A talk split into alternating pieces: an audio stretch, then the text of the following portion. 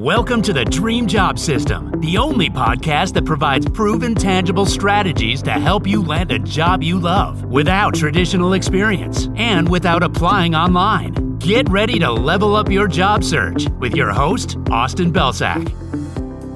Hey everyone, welcome to another episode of the Dream Job System podcast. I'm your host, Austin Belcak, and today we are going to be answering the age old question of whether or not you should quit your job to start a business. So, I get asked this question a lot, and it's mainly for two reasons. First, I have my own business and I quit my job to take it full time. And second, there's so many reasons why people want to start their own business, right? Maybe they're in a toxic work environment they want to get out of, or maybe they just want to work on something they're passionate about, something that's their own idea instead of spending 40 hours a week building somebody else's dream. Or maybe they just want more control over their income, over their freedom, over where they're working from in their time, right? There's so many reasons to want to start a business and there's so many reasons to want to quit your job. But should you quit your job to start a business? And my answer to that question is no, if that's a realistic possibility. So here's the thing quitting your job to start a business from scratch is incredibly risky, especially if you've never started a business before, if this is your first business. So for me, I didn't quit my job to start Cultivated Culture. I had started Cultivated Culture while I was working full time. And then I had built a foundation. I had a lot of the processes and a lot of the assets and the platforms in place before I made the jump. I knew I had a viable business model. I knew I had an audience. I knew I had products. I had all these things before I made the jump. So that was much less risky. So I'm not saying that you shouldn't try to start something at all here. I think everybody should try to start a business at some point because side hustles have so, so many benefits. But if you're able to start your business as a side hustle on the side of your full time job, there are so many benefits. First, your paycheck allows you to fund your biz. So you don't have to take loans from the bank. You don't need any investors who are going to eat up a chunk of your equity that you're beholden to. You can actually fund the business yourself. You can bootstrap it and that gives you so much more control and also gives you 100% ownership, which means if you go to sell it down the road, if it's successful, you get all of that money. The second thing is that you can invest in long term success when you're funding your business and you're starting your business on the side instead of being focused on hyper short term dollars. And that's how you beat the competition. So, realistically, there isn't an idea out there that hasn't been tried already for the most part. Every now and then we get a completely, totally unique idea, but even then, it's still built on predecessors who probably failed, right? So you look at something like Tesla, we've never had a long range electric car before Tesla showed up, but Tesla was not the first company to do this. There were plenty of other companies who had tried this and failed. So even the ones that seem, you know, way out there, way futuristic, there have been people working towards that for a very long time. So, what does that mean? Well, it means that there is likely going to be competition. There is no good market out there that does not have any competition. If there's no competition, it usually means that the market doesn't exist, which means you won't have customers. So, your competitors, they're probably going to be entrenched. They're probably already, going to have, you know, thriving businesses and brands, right? So, how do you beat them? How do you keep up with them? Well, the way that you do that is by investing in long term success. So, to give you an example of this, I built a lot of tools that my competitors offer, but I offered them for free, whereas my competitors make you pay for them. And that allowed me to catch up to them because a lot of people came and used my tools because they were free instead of paying for my competitors' tools. But I wouldn't have been able to do that if I wasn't able to have that income and that I can invest into the business on the side.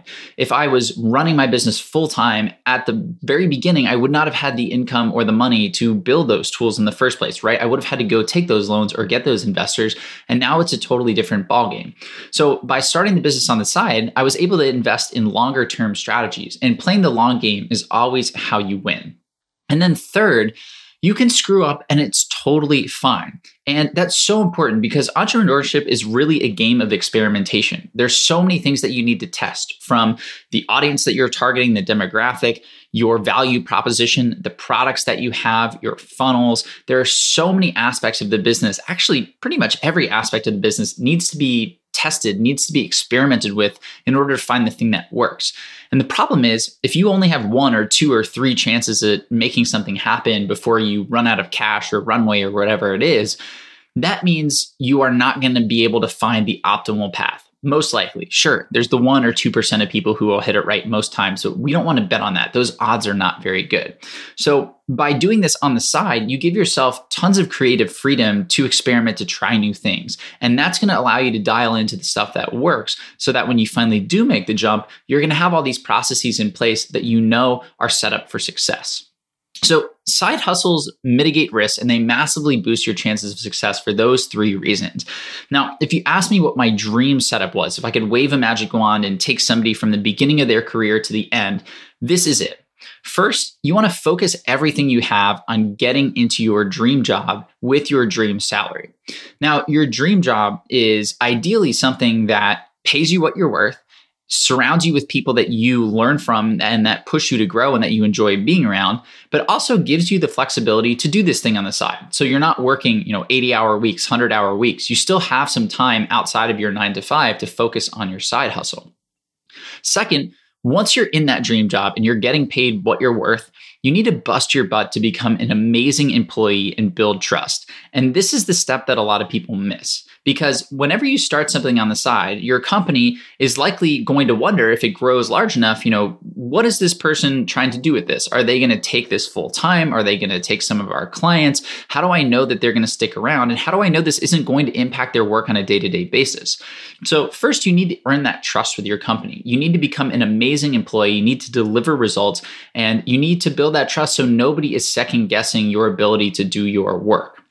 Third, once you have that level, once you're at that level in your job where you're trusted, you're doing great work, and you also have a really good grasp on how to do your job effectively, now we can start the side hustle because you show up to work every day, you know the drill, you know you're getting results, people trust you. You don't have to focus 100% of your energy on ramping up or building relationships anymore. You can shift some of that energy now to your side hustle.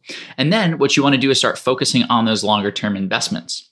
Then in step four, you're growing your business to the point where the income is reliable, stable, and at a level you're comfortable with.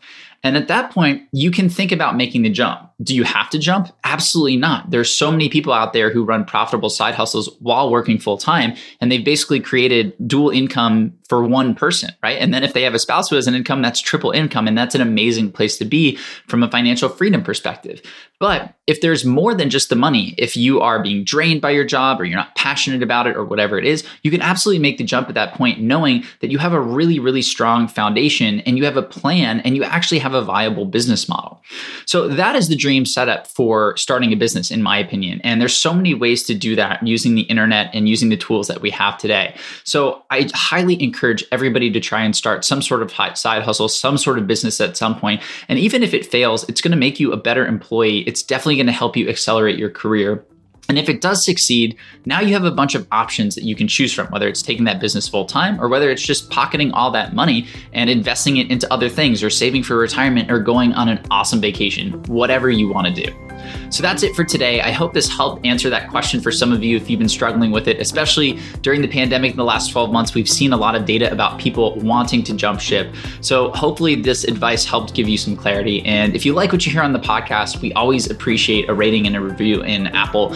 Uh, it really helps boost the podcast visibility. It helps get this advice in front of other job seekers, and it just means a lot to us. So if you have a couple seconds to leave us a review, we'd really appreciate it. But either way, we appreciate you listening as always, and we'll see you in the next episode episode.